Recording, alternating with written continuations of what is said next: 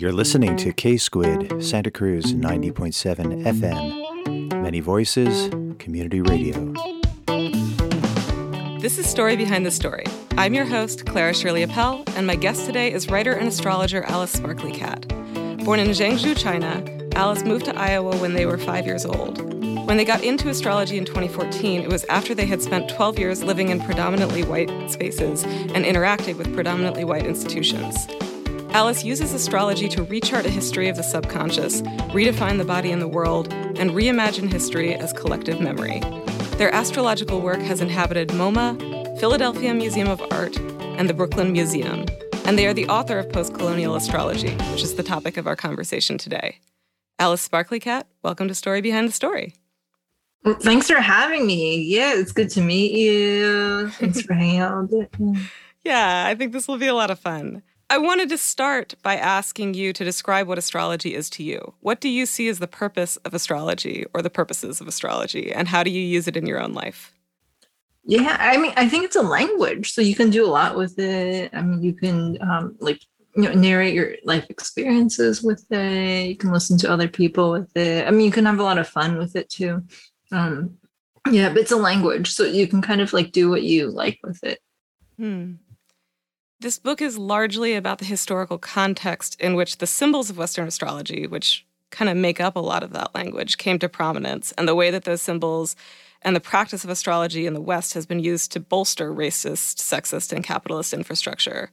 What does that context do to your understanding of astrology, and how does it inform your practice?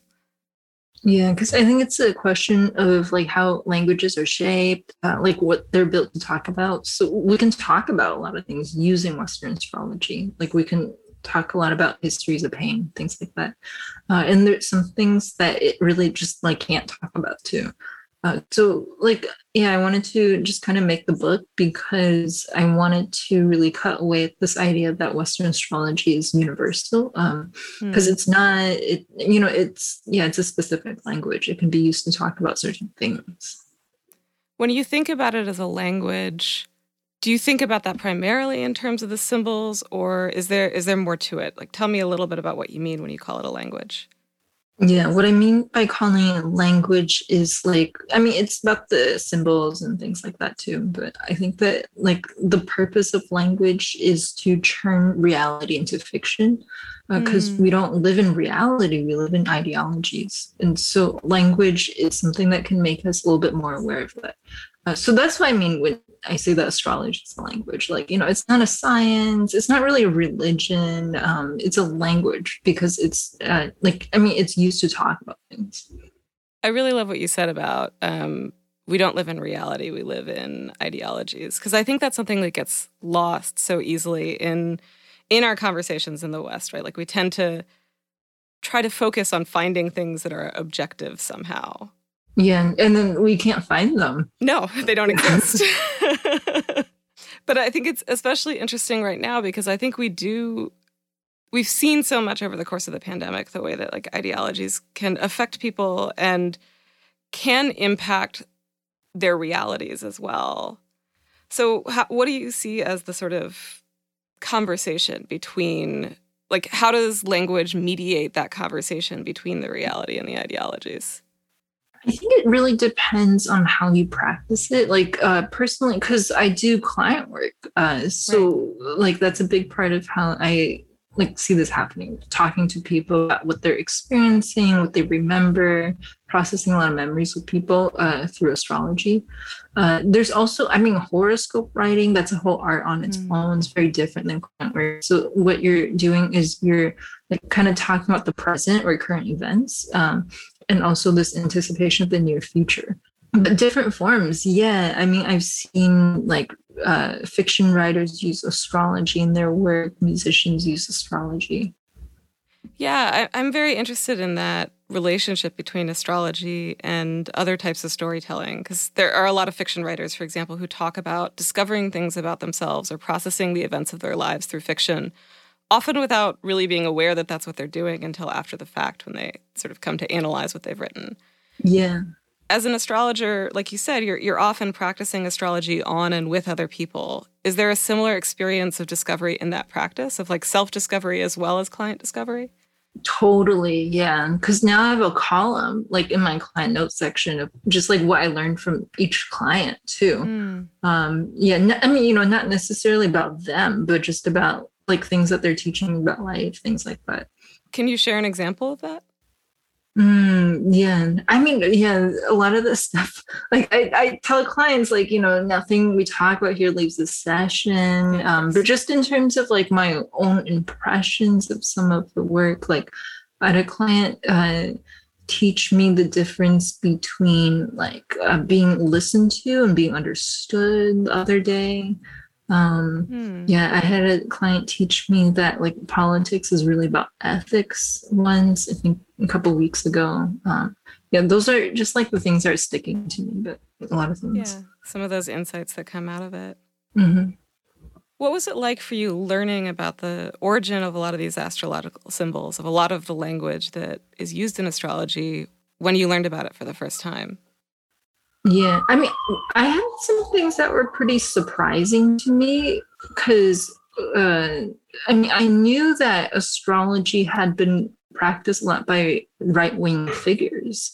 Right. Like, uh, yeah, Reagan, for example, JP Morgan, things like that. But there's this whole like kind of assumption about astrology sometimes that it's based on observable things. Hmm. Uh, and then like in my mind i was assuming that there would be astrologers like kind of looking at people's lives. Oh venus like in the eighth house it shows up this way let me write that down things like that.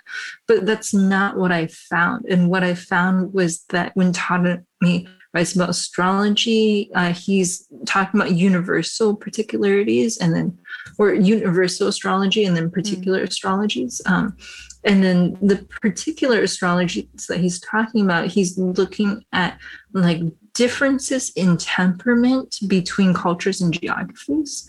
Uh, so he's actually looking at race uh, or what we would call race now. So then like a lot of astrology like a lot of the quote unquote observable differences like you know they are very subjective and they're actually about uh, race. Hmm. i think it's so interesting realizing how much of a relationship there is between astrology, historically, between astrology and right wing ideologies. It's so interesting to me that it is largely seen as sort of like a, a hippie outcropping or a left wing kind of thing. What do you make of that?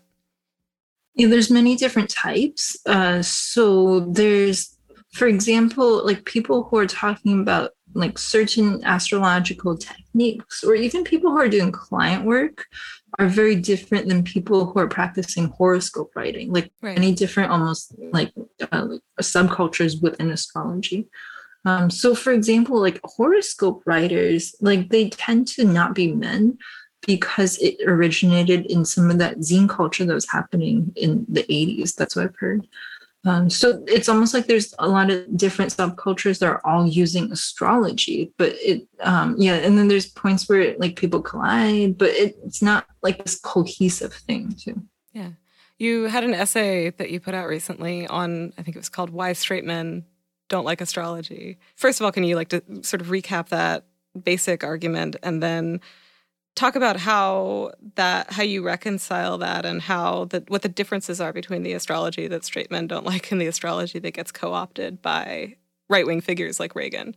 Yeah, because straight men do like astrology. like if you go to some of the conferences, it's mostly straight men. Oh, actually. Oh, really? That's yeah, fascinating. Yeah. yeah, but then you go online and then you see these memes like astrology GF, stock market BF, um, and then like you're also kind of seeing like someone wrote the other day. It was like, "Oh, e girls are ruining astrology." like things like that. So like like straight men have a really large uh, institutional presence in astrology. There's a real difference of what's being talked about because a lot of the stuff that's seen as like trivial or like um, unimportant uh, types of astrology tends to be about relationships. It tends to be about emotions. Like a lot of the astrology that is practiced by men, like it does tend to be like more about like kind of ancient Rome and mm. uh, yeah, and just kind of like the history and stuff. It's all important. Um, yeah, it's just it looks very different. Yeah. Well, So, astrology is often derided as fr- frivolity or pseudoscience, but one mm-hmm. of the mm-hmm. things I, I love in this book is how seriously you take it.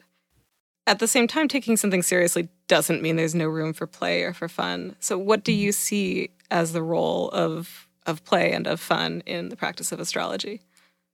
Yeah, yeah. I think that's like an assumption people make about astrologers or people who are into astrology. Like, kind of see us as these like um, like very serious people who are like serious about a silly thing. Hmm. But actually, like astrology is really serious. But then people who are into astrology are actually really silly. Um, yeah. So I mean, I think that having fun with a language can really change it. Uh, so I feel like that's what's really exciting about astrology being practiced today. Um, and it's like having fun, but it's also about doing grief work with people. Mm-hmm. It's also about um, yeah, just like really having conversations with people because processing emotions, like it's not always fun, but like plays like a pretty crucial element of it too. What's what are some ways that you have in, included play in your own personal practice of astrology? I think sometimes with just like having people imagine what certain planets like might be telling other planets in their chart, like uh it, it's pretty fun. Yeah, like making jokes sometimes mm. it can be pretty fun. Yeah. And of course there's a lot of one of the ways that I think I see astrology consumed online is is through memes and mood boards and mm. um, a lot of these sort of structures that kind of come out of fandom and, and I know we're going to talk about fandom a little bit later. What do you see as the role of those things in modern astrology, or I don't know if modern astrology is the right way to call it, but in the astrology that is kind of practiced a lot today? Yeah, I think it's just about having a shared language. Um, and with some of the memes, like people kind of like tag their friends, um, just kind of like, or send it to a friend. So it's a way to kind of communicate, actually. Um, same with fandom. It's it's a shared language. Uh, it brings people together. Uh, with the mood boards, I think it's like I mean, it's a lot about just kind of like self-expression. Also, um, I got really addicted to the mood boards this last month. There was like a ton, but then I saw today, I'm like, oh man, like Taco Bell made some mood boards. And, oh no. yeah, it was like, oh, I don't, I don't know how I feel about that. Yeah, well, and I think that's a problem that we see a lot with with with these subcultures that end up getting a lot of exposure through mm-hmm. social media or I mean primarily through social media is that mm-hmm. it's so easy then for corporations who are also on social media to co-opt that and and to sort of use it for their own purposes and I think that really takes a lot away from from the practice. It's not that we can't sort of engage with these brands as well, but the pur- if the purpose is self understanding, mm-hmm. what does it mean for a brand to co-opt self understanding? Yeah, I'm not too worried about it, and the reason is I like. I mean, I believe in people, Mm. Um, because a brand can sit there and try to like, you know, do something with this language, uh, but people are going to do what they want with the language. Uh, so, like, fandom is a good example because a lot of the images, characters, uh, verses that we get in fandom, like, I mean, they start with the corporation, but then right, people are kind of like taking the materials and creating something new out of them. Uh, so yeah, I really believe in people just being able to respond to uh, just kind of like corporate actions um, yeah i'm not feeling too like oh man like corporations they're going to take over people because um, i don't think that's possible actually i think corporations can pretend to but mm. i think that people are going to do what they want i, I like that uh, corporations can try to take us over but we do. Yeah. yeah. Because, like, you know, corporations, they co op like queer messages and oh, stuff oh, yeah. like that. But I mean, queer people are still around. It's, you know, yeah, like. we, we are here and queer. It's true. we talked a little bit about what it was like for you to learn the origins of these astrological symbols the first time. When you were mm-hmm. researching this book, did you know these stories already, or were there things that sort of jumped out at you and changed your perspective? Yeah, there were definitely surprising things. Like the thing I was telling you about how I was like, oh my God, like astrology is not about like observable differences in individuals. That was shocking to me. It's about um, quote unquote observable differences, really assumptions about mm. geography and culture, things like that so the book it came actually out of this zine i made called money magic that was about an etymology of the moon and saturn.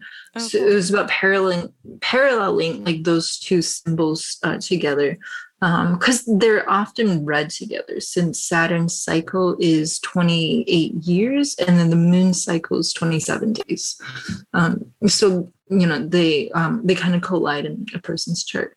And then I was finding some stuff about stuff uh, out about the moon and Saturn, um, about just what the relationship between land and money could be, because uh, the moon is related to commerce, it's related to money, while Saturn is related to citizenship and land. Um, and then, uh, so when I was bringing the sun into that conversation, the sun is gold. Um, like I had an idea of what I wanted to talk about. Um, and then I just kind of went from there and stuff changed because we're compare, comparing three symbols now.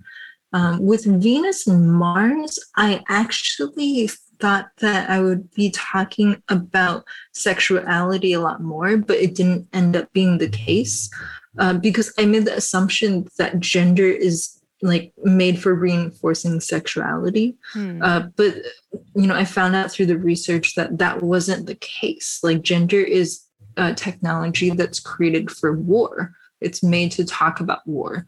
Um, it's made to regulate uh, social relations during war. Um, yeah. so it's not really about sexuality. So i cut all that stuff out. I had these sections where i was talking about sexuality but all that got cut out. I found that section on Venus and Mars really fascinating, and and especially the sort of discussion of different romantic tropes and in that we see in storytelling mm-hmm. a lot, like the sort of Romeo and Juliet trope, and um, there were some others you discussed, but that's the one that's like hitting in my brain right now, and how they really are stories about violence.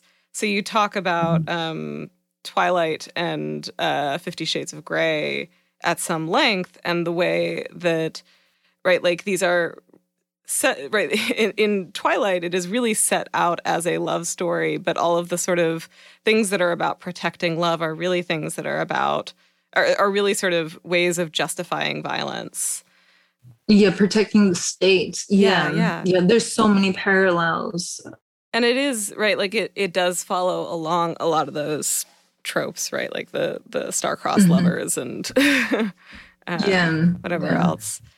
The overprotection. So when you're talking about these, I mean, at earlier points, you're talking about the sort of mythological origins for some of these stories. You talk about um, the story of Inanna going down to the underworld and mm-hmm. um, a sort of it's not parallel, it's sort of an opposing version of the story is this of Mer- when you're talking about Mercury? Is that when you were talking about the sort of opposition of of sort of Mercury going down to the underworld and how those are different? Oh yeah, yeah. Because like with Mercury and Venus, they're inferior planets, uh, mm-hmm. which just means that you know they're not like quality inferior. They're just closer to the sun.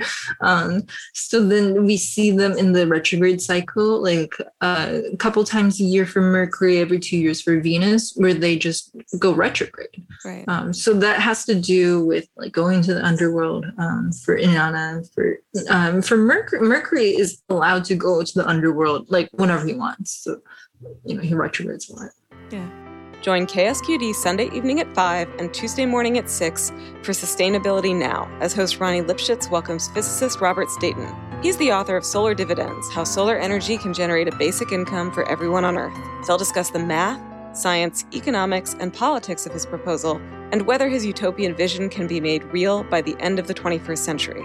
That's Sunday from 5 to 6 p.m. and Tuesday from 6 to 7 a.m. here on KSQD 90.7 FM and ksqd.org. Many voices, one station.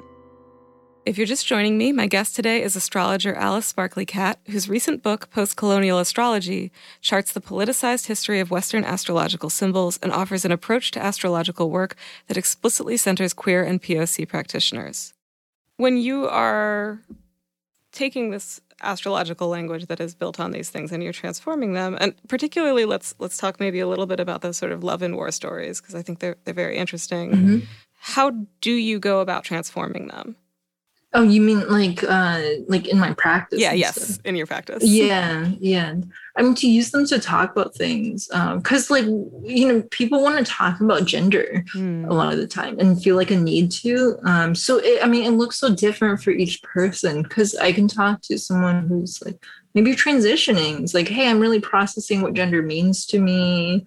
Um, maybe I'm talking to someone who's like raised as certain gender, like family dynamics enforce that gender um, like kind of dichotomy, and they're trying to process it.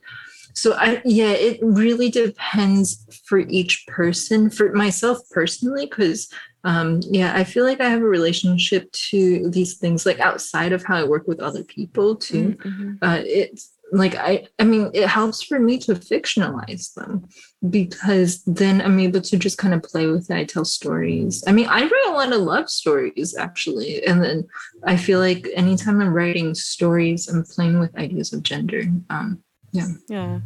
Well and i think you were raising this before that you sort of had this assumption that gender was about sexuality or was there to bolster particular ideas of sexuality but that it is instead this sort of technology. And mm-hmm. I think in the context of of thinking about gender and gender assignment, right? Like we can really see the relationship between that that view of gender as a technology and the sort of violence um, that you sort of that you see when you are looking at um, at Mars, right? Like you can really see the way that assigning people a particular gender or mm-hmm. setting them into these these boxes can be a kind of violence. Yeah, yeah, yeah, yeah, yeah. It can be, yeah, yeah. So then, like, you can use it to like kind of describe yourself. You can use it to play with it. Um, yeah, I feel like uh, a lot of times, like, I feel like that's why astrology is so queer. Is actually because queer people are like so good at like creating meaning while destroying it at the same time. Yeah, kind of taking it apart. Yeah, you've got that cycle. Well, I think now is probably a good time to have you do a little bit of a reading. Can I ask you to set it up for us first? Just kind of describe what we're going to hear. Oh, sure. Yeah, this is just the last couple paragraphs from the intro of the book. Oh, cool. Um, the truth is, the thing that is astrology is not what offers healing to astrology fans. The history of astrology developed out of white supremacy and capitalism and patriarchy. The ways that we see Venus and Mars and gender, the ways that Jupiter and the Sun rulership have been define have served power rather than working against it. Astrology, as we have inherited it, does not offer us authentic identity. Astrology offers us Roman identity, Roman belonging, and Roman humanity. This is why we must continually work to destroy astrology as we practice it, because we look for identity from it. The reason why astrology as a subculture creates beautiful community and spiritual validation is not because there is anything special about such occult language, or because it has the ability to glimpse into one's being in a way that's different from other identity languages. It's because astrology's practitioners and fans have made it our own. It works not because there is anything magical about the language itself, but because the act of not believing readily, of believing where belief has been earned, of listening waywardly, and of owning the magic of illusion, making collectively is magic. Astrology is not magic. The community that recreates it in the contemporary era is. As a writer, I come from the fandom world, which is a controversial storytelling world because the writers tend to be voices who neither get published nor learn the tropes that can earn a writer institutional validation. Fanfiction writers are often naive writers because we're untrained writers. It's not really industry because there's no money in writing fanfiction because the work itself exists within a legal gray zone. We tend we write with characters who will never belong to us. However, fanfiction continues to stick around despite all those who say it's too embarrassing and young femmes need to grow out of it. People like fan fiction because it's a space where they can be heard, because it's a community that contests the authority of authorship. The mass media that the fandom world digests, like the Roman one that the astrological community digests, is not a neutral one. It's a world overpopulated by white men, where women never see or speak to one another, where the binary between homosexuality and heterosexuality makes it seem as though gay people are an entirely separate natural species, where people of color do not exist at all unless they're characterized in supporting or stereotypical ways. This world of images is genealogically related to white supremacist ideologies. Cartoons were originally based on white men uh, satirizing blackness. Early American cinema developed from the minstrel tradition. Like astrologers who are often not genealogically related to the Romans, but seek to transcend cultural frameworks that are called too naive and too specific to be studied outside of anthropology. Fanfiction writers are often not white men, but they often reproduce images of white men in order to tell stories about themselves. Like astrologers do with the archetypes, fanfiction writers often gender bend or race bend their characters, and sometimes make them into inhuman creations or animal hybrids. Like astrologers, fanfiction writers often find their source material less than satisfactory, and the available tools used to speculate new realities away from colonized imaginations disappointing. However, fanfiction writers stay in fandom for the same reasons that astrologers stay in astrology. Because it feels good to speak to one another, to make inside jokes, because fellow fans and astrologers work to see us when we write stories or horoscope interpretations, because we belong in a subculture even when we don't belong culture. What saves astrology from itself today is that it works like the fandom world. It's a community created subculture that takes what has been mass produced and digests it rather than a consumer oriented cultural movement, which tends to spike in interest when there are big blockbuster releases from a centralized creative power and ebb after the hype has died down. Fandoms that are community created tend to stay stagnant in terms of capturing interest. After a certain magical point, fandoms are no longer dependent on the canon and function quite well on their own. Now they're growing or diminishing in size. The Sailor Moon fandom is a good example of this. If you want to look up the numbers on this topic, uh, Tumblr user destination toast. It means that we're are not out to evangelize or to grow as the capitalists tell us that we should be if we're to stay viable. We're out here sharing ideas, healing each other, inspiring each other on a daily, non cumulative, non accelerationist scale. There's no central corporation that pumps out astrology books that all of us then follow. Doing astrology simply means that we're listening to one another. It means that we're listened to. Yeah, I really like that. And it resonates a lot with my experience. I came to astrology also through fandom, um, somewhat obliquely. Uh, I co hosted a sort of a podcast that dealt with the magician's fandom, and my co host, who I met through through Tumblr, through the fandom, um, has been very into astrology for a long time. And for me, one of the huge uses of astrology in my life has been to have those connections with with mm-hmm. her and with some other fans who are sort of inhabiting that same space. And just as a I mean, you said language, but right, communication tool, which is kind of what a language is, right? Mm-hmm. As a way to to validate what we see in ourselves and in each other. Mm-hmm. Yeah. I'm curious to hear a little bit more about your fandom experience and and how that how that I don't know if it is linear or in the transition to astrology or if there's just a conversation between them. But I, I would love to hear you talk about that. Yeah, yeah. I mean, I'm a Yu-Gi-Oh fan. like, uh, yeah. I mean, I dilly dally in other fandoms too, but like, I'm a Yu-Gi-Oh fan, like first and foremost. So it's not a really large fandom. Like, I mean, I feel like there's maybe six other Yu-Gi-Oh fans that are still active out there. Probably a few more, but yeah. but yeah, it's fun. I mean, you know, it yeah, like it started on fanfiction.net. So a lot of the fanfiction now is on archive of our own. It's not really big on an archive of our own because it's a kind of older fandom. Right. Uh, yeah, it's a little bit adjacent to the Naruto fandom, but not really to. Yeah, and I mean, I got into BTS recently too in the last couple years. So I'm not like a old army or anything, but I, I write BTS fan fiction also. I name my cat Yoongi.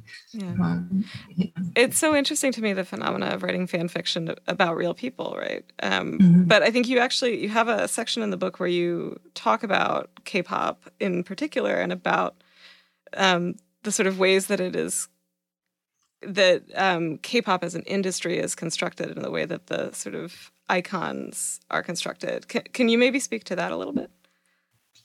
Yeah, I mean, so like, I know that like you know K-pop idols, like you know they're quote unquote real people, but when we're writing fan fiction about them, we're not treating them like real people. Like they're characters too. They have a persona that they're crafting. A lot of times it changes from era to era.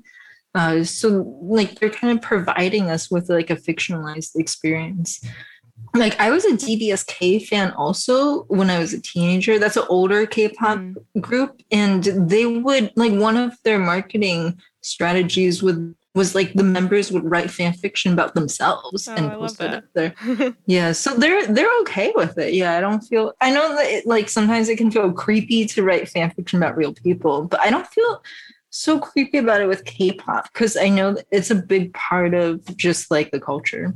Yeah, well, and to some extent, I mean, this is kind of what we're talking about, bringing bringing it back to the astrological work. That uh, the way that many people practice astrology is sort of writing fan fiction about themselves and the people in their lives. I mean, I was reflecting on this. I feel like there's kind of a cultural difference in general where, like, a lot of times, like, we expect American celebrities to kind of like function from this place of authenticity yeah. of like oh i like you know if i'm queer i'm gonna come out or something like that. But i think it's a little bit different in asian uh, pop cultures where it's like hey like you know your identity as a celebrity it's a social agreement between your fans and you. So there isn't this expectation you're like you're gonna reveal all about yourself or mm. like I really liked your discussions about authenticity, both um, sort of early in the in the book and later, and particularly um, in that early section. I think it was in the Sun, but it might have been in Saturn. I'm, I'm trying to remember um, of the way. Yeah, it was in the Sun of the way that like authenticity functions and and what it means when. Mm-hmm you're sort of constantly watched. In this sort of discussion of the sun as the eye and the sort of panopticon. Oh yeah, it means something really different in a surveillance culture, actually. Like I was reading this book, I was reading two books concurrently recently. One is called The Perfect Police State, hmm. and the other one is called The Circle by David Eggers. Oh yeah. Uh, and then yeah, so the circle is like kind of about this person who's like kind of forced to be hyper visible um, and then also surveilled. And the perfect police state is about surveillance technologies in China being used against the Uyghurs. Mm. Uh, and then so it was kind of yeah, it was like, oh whoa, like what is authenticity even? Like, you know, the push for authenticity, it's like it's so much about just like being like uh like surveilled. Yeah. And I think so much about this in in thinking about like a lot of fan culture in the US particularly that so much of it does seem to be about um, an expectation that uh, you'll have access to and be able to see into parts of the lives of of people of artists and people who are and people who are celebrities in other in other aspects. Mm-hmm, right. Yeah. I was struck by this line in the passage that you read. Astrology works not because there's anything magical about the language itself, but because the act of not believing readily or be- of believing where belief has been earned, of listening waywardly, and of owning the magic illusion make uh, magic of illusion making collectively is magic. Astrology is not magic. The community that recreates it in the contemporary era is.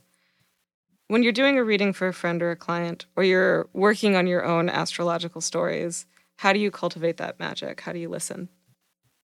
I think by just uh, thinking about what am I trying to say using this language what are we like trying to uh, do with it?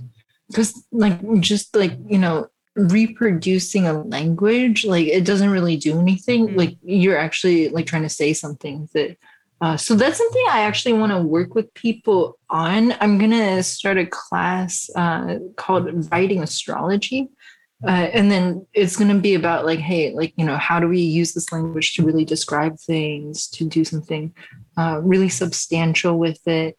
Because that's a common issue with astrology writing. Uh, and this is, I mean, you know, this is just kind of like a detail, but a lot of the older astrological writing that you find, I mean, this is like from Valens, things like that, from ancient Rome, is that it's usually a list of keywords so then what tends to happen when people write about astrology is that that structure gets reproduced where it's like hey i'm listing like a list of keywords right. related to the planet or the sign or something.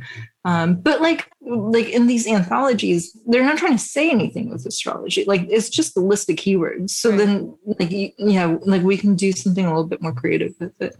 What do you hope for when you're getting a reading from another astrologer? And what part do you see yourself playing in the process of um, as the person being read? Yeah, that, I mean that's a really great question. And then I've gotten so many readings from so many different people. Uh, and then sometimes I'll go in with kind of like, hey, this is what I want to talk about. Um, but sometimes I'm not. Sometimes I'm just really interested in what this astrologer is doing. Uh, so I got a reading from Giselle Castano, or I was like, hey, I want to talk about how work is impacting my life right now mm. with you.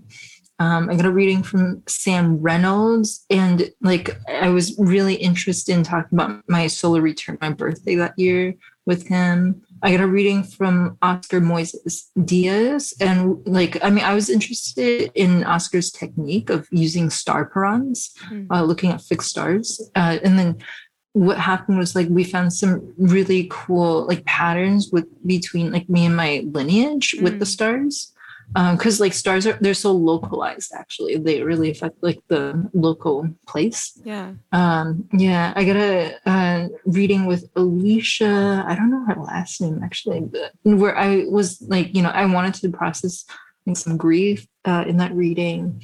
Um yeah so i mean di- yeah different different astrologers with different techniques but also just kind of like um yeah different like experiences and different things too. And do you feel like I would assume that you if, if it's a good reading you would feel like you learned something about yourself. Do you feel like there like what is what is the sort of thing that you're looking for when you go like if you're going to different astrologers is it as simple as just different perspectives? I think different perspectives, like different, yeah, I mean, yeah, different kinds of information, different expertise, because uh, there's many forms of astrology actually. So you might go to an astrologer who's, for example, like a medical practitioner, mm. who, if you're like, yeah, trying to get pregnant or something like that. Uh, you might go to an astrologer astrologer who uh, does like relocation if you're trying to maybe look at your immigration history or mm. even like think about where you want to move um, so it's really like what you want to get out of it. Uh, and there's no one different type of astrologer. There's so many people practicing like different things. Yeah. Yeah, yeah, yeah. Yeah. So yeah, do your research if you ever get a reading. like look at, you know, what look at what people yeah. are um like what their practice is about because it it's so day and night. Are there particular approaches to astrology, particular astrologies that have really shaped or transformed the way that you think about your own practice? Yeah, yeah, because I'm Chinese too. Like, uh, part of how like I'm processing my grief around my grandfather passing is like he left me a lot of books about Chinese cosmology. Mm. Uh, and then you know, like for example, like the only way I know my birth time even is because my aunt like she delivered me and she gave oh, me wow. this like kind of small coin with a uh, like monkey on it. Uh, so I learned like I mean, the way I learned how to tell time too was through learning the Chinese zodiac. Like you have to memorize it when you're a toddler in China. That's the first astrology I learned actually. And then uh, I feel like there's just certain things that Chinese astrology like talks about that are like very different than what Western astrology talks about. Like for example, like a lot of the language of Chinese astrology, it's actually geographical. Mm. Like it's not talk. I mean, it's talking about time because you know space time is like all one thing, but it's like it's mostly geographical. That's why we have like feng shui, like um, kind of like lo- it's locational. Uh, and then uh, yeah, it's like it's good for talking about change too, because it's like it assumes that change is always happening. Sometimes like yeah, even with like yin you know, there's like yin is always changing into yang, like things like that. Mm. Yeah, so I mean, yeah, there's definitely things like built in the syntax that encourage talking about different things. Yeah. I really like the idea um, in the passage you read again of magic not as an inherent power, but as something that we create through collective imagination. And one thing that it made me think about um, is labor organizing and the way solidarity, which is this thing, honestly, that we have to cultivate and teach, right? I don't think solidarity comes naturally to most people. It gives transformative power to people who otherwise, as individuals, would have very little. How do you see astrology's collective power, and, and do you see it as playing a role in collective struggles? I think so because it creates a lot of relationships. Um, yeah, it's like I mean, again, it seems really frivolous, but it's not so easy actually to make friends outside of like institutions mm-hmm. or work. Like it's not so easy. Um, so it's actually like it's pretty impactful, even if it seems a little bit frivolous.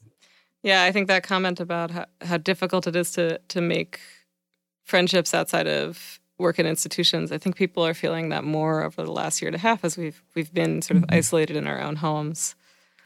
Oh, totally. Yeah. Yeah. Are there sort of patterns that you've seen in the things that your clients are coming to you with over the course of the pandemic? Oh man. yeah, I don't think so. I think there's as many pandemics as there are people because mm. everyone's experiencing it in such a different way because um, yeah people ask me like hey are there any like you know things you notice it's just so hard to say because some people are like my life stopped some people are like hey look my life sped up mm. like i was going to work like you know nothing changed um yeah it, some people i mean some people experience you know the stop of like just this speeding up of capitalism mm-hmm. a little bit as like a relief. Um, mm. Some people are like, no, like my COVID is about death. Like, yeah, it's just it's very very different. Yeah. Yeah, that's really interesting. Um, I, I certainly think that for me personally, right, it it kind of took a while to realize that what was happening underneath all of the sort of conversations about all the sort of corporate wellness conversations and mm-hmm. uh, sort of insistence on on taking care of yourself that at that same time we were actually making less space for it.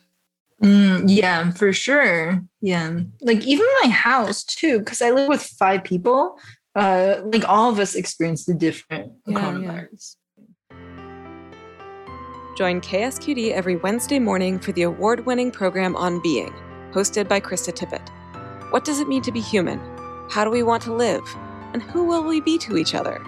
Each week, On Being explores these questions with a new discovery about the immensity of our lives. On Being airs Wednesday at 9 a.m. here at K Squid 90.7 FM. Many voices, one station.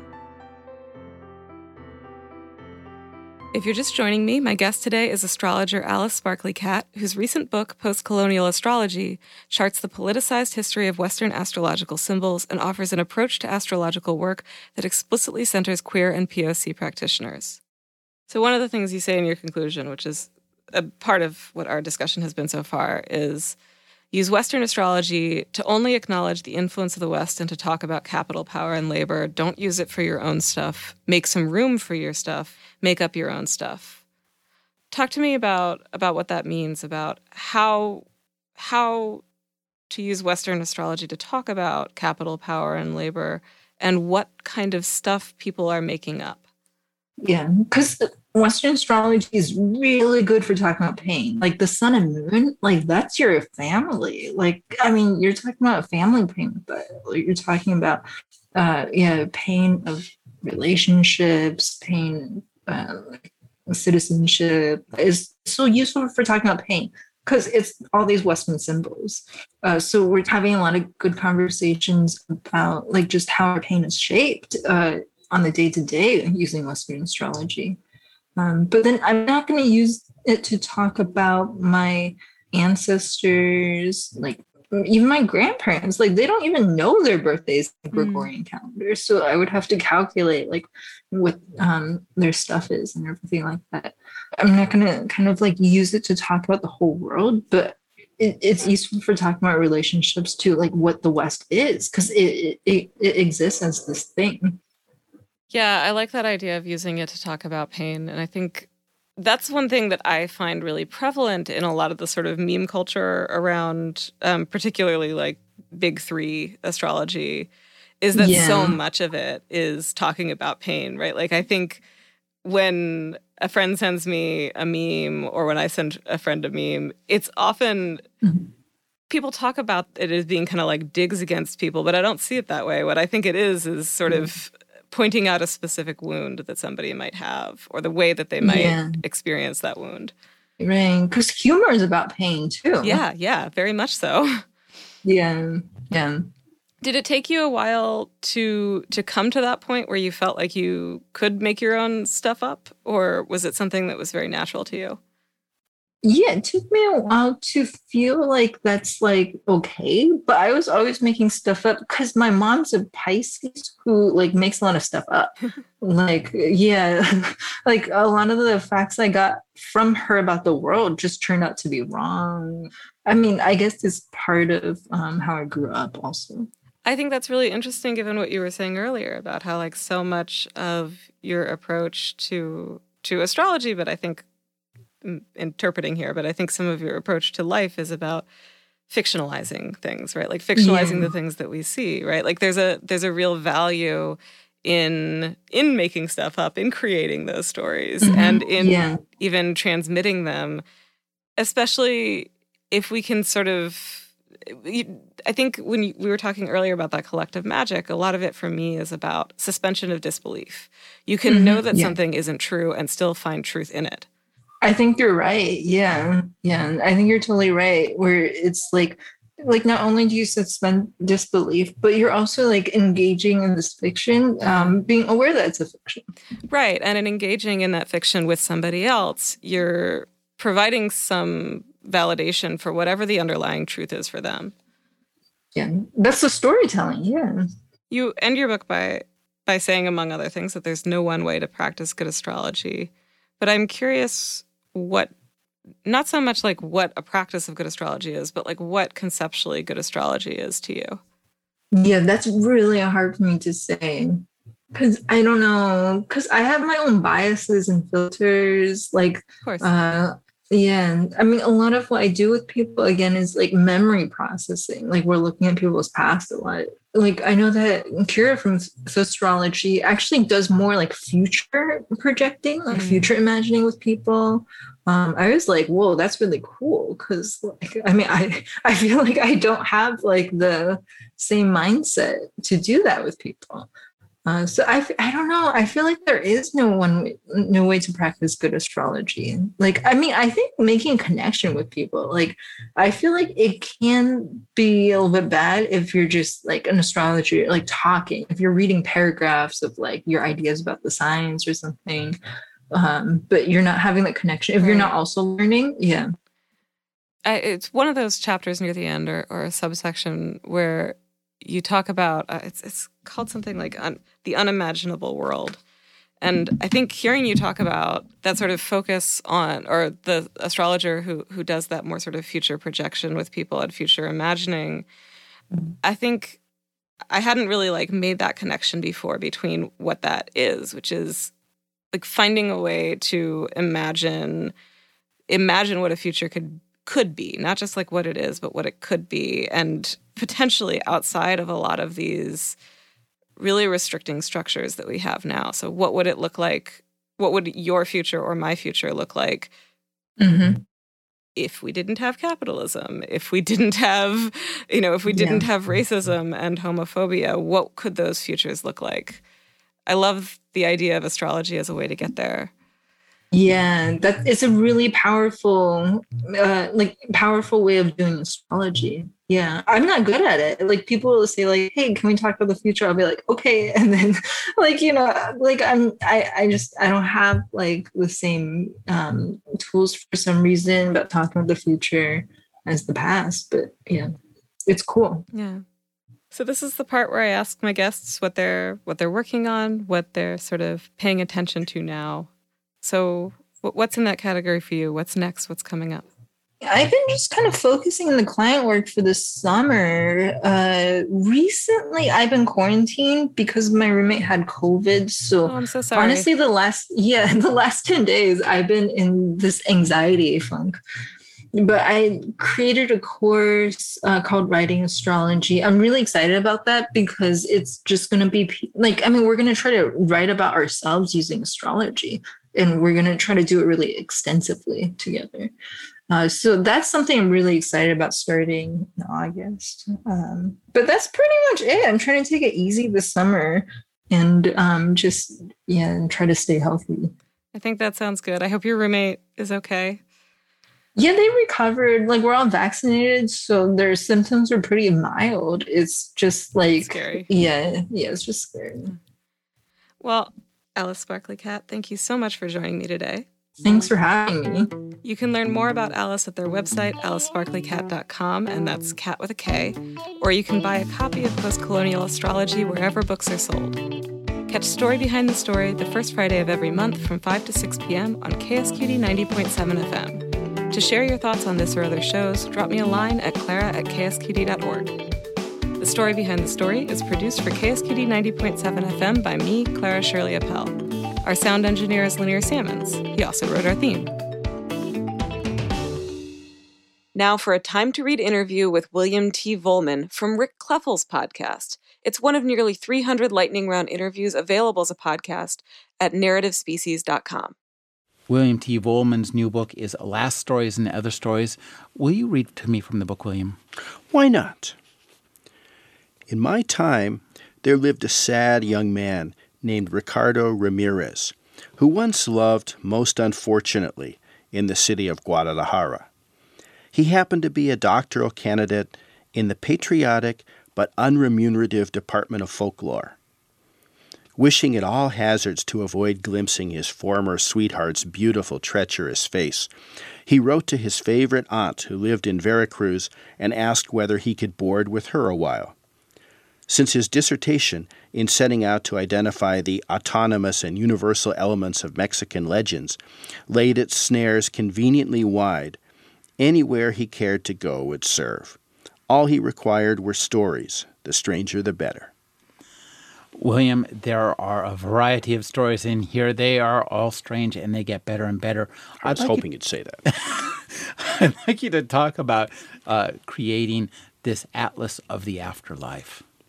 Well, it seems to me that we might as well just play as much as we can when we're thinking about death. Maybe then, if it can become, at least temporarily, a delicious experience instead of just a sad and gruesome experience, we're ahead of the game.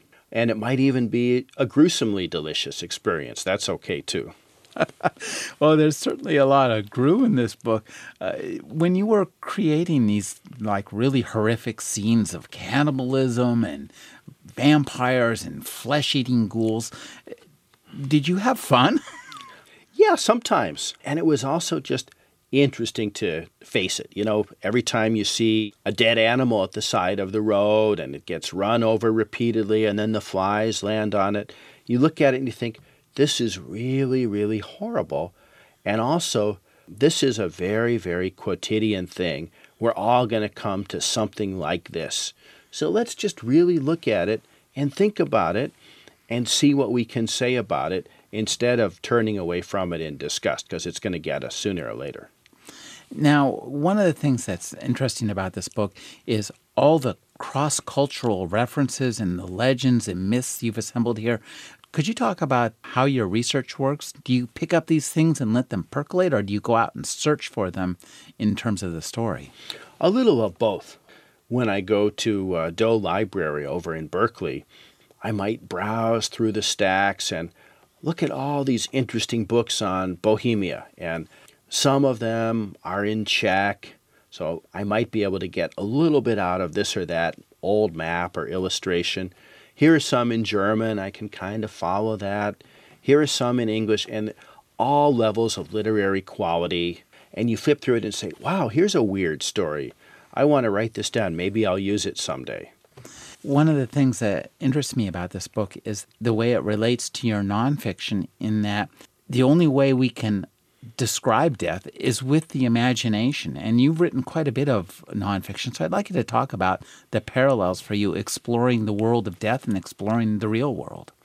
Well, for a writer, exploring anything outside of me is some kind of projection. And I have to say, all right, I know what it is like to see. So I'm going to imagine how someone else sees. It's got to be a little bit like the way that I see, even if it really isn't.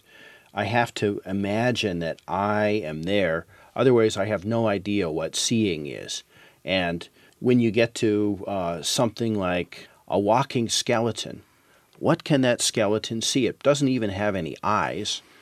And uh, a skeleton probably couldn't walk by itself. A skeleton most likely is not consciousness, so it's all ridiculous anyway. But if I'm going to try that, I'll still think, well, all right, so the skeleton probably swivels its heavy head around and um, it's probably seeing in a different way than we would see. And um, it might be what we would call malignant, but it probably doesn't consider itself malignant. And when it perceives, it might perceive without any emotion whatsoever because it's dead, or it might have this longing to return to dust or to uh, live again or somehow to interact with the living in some interesting way. And it's up to me to work it all out. I've been speaking with William T. Vollmann. His new book is Last Stories and Other Stories. With time to read, I'm Rick Kleffel. Thanks for joining me, William. Oh, thanks so much for having me. I appreciate it.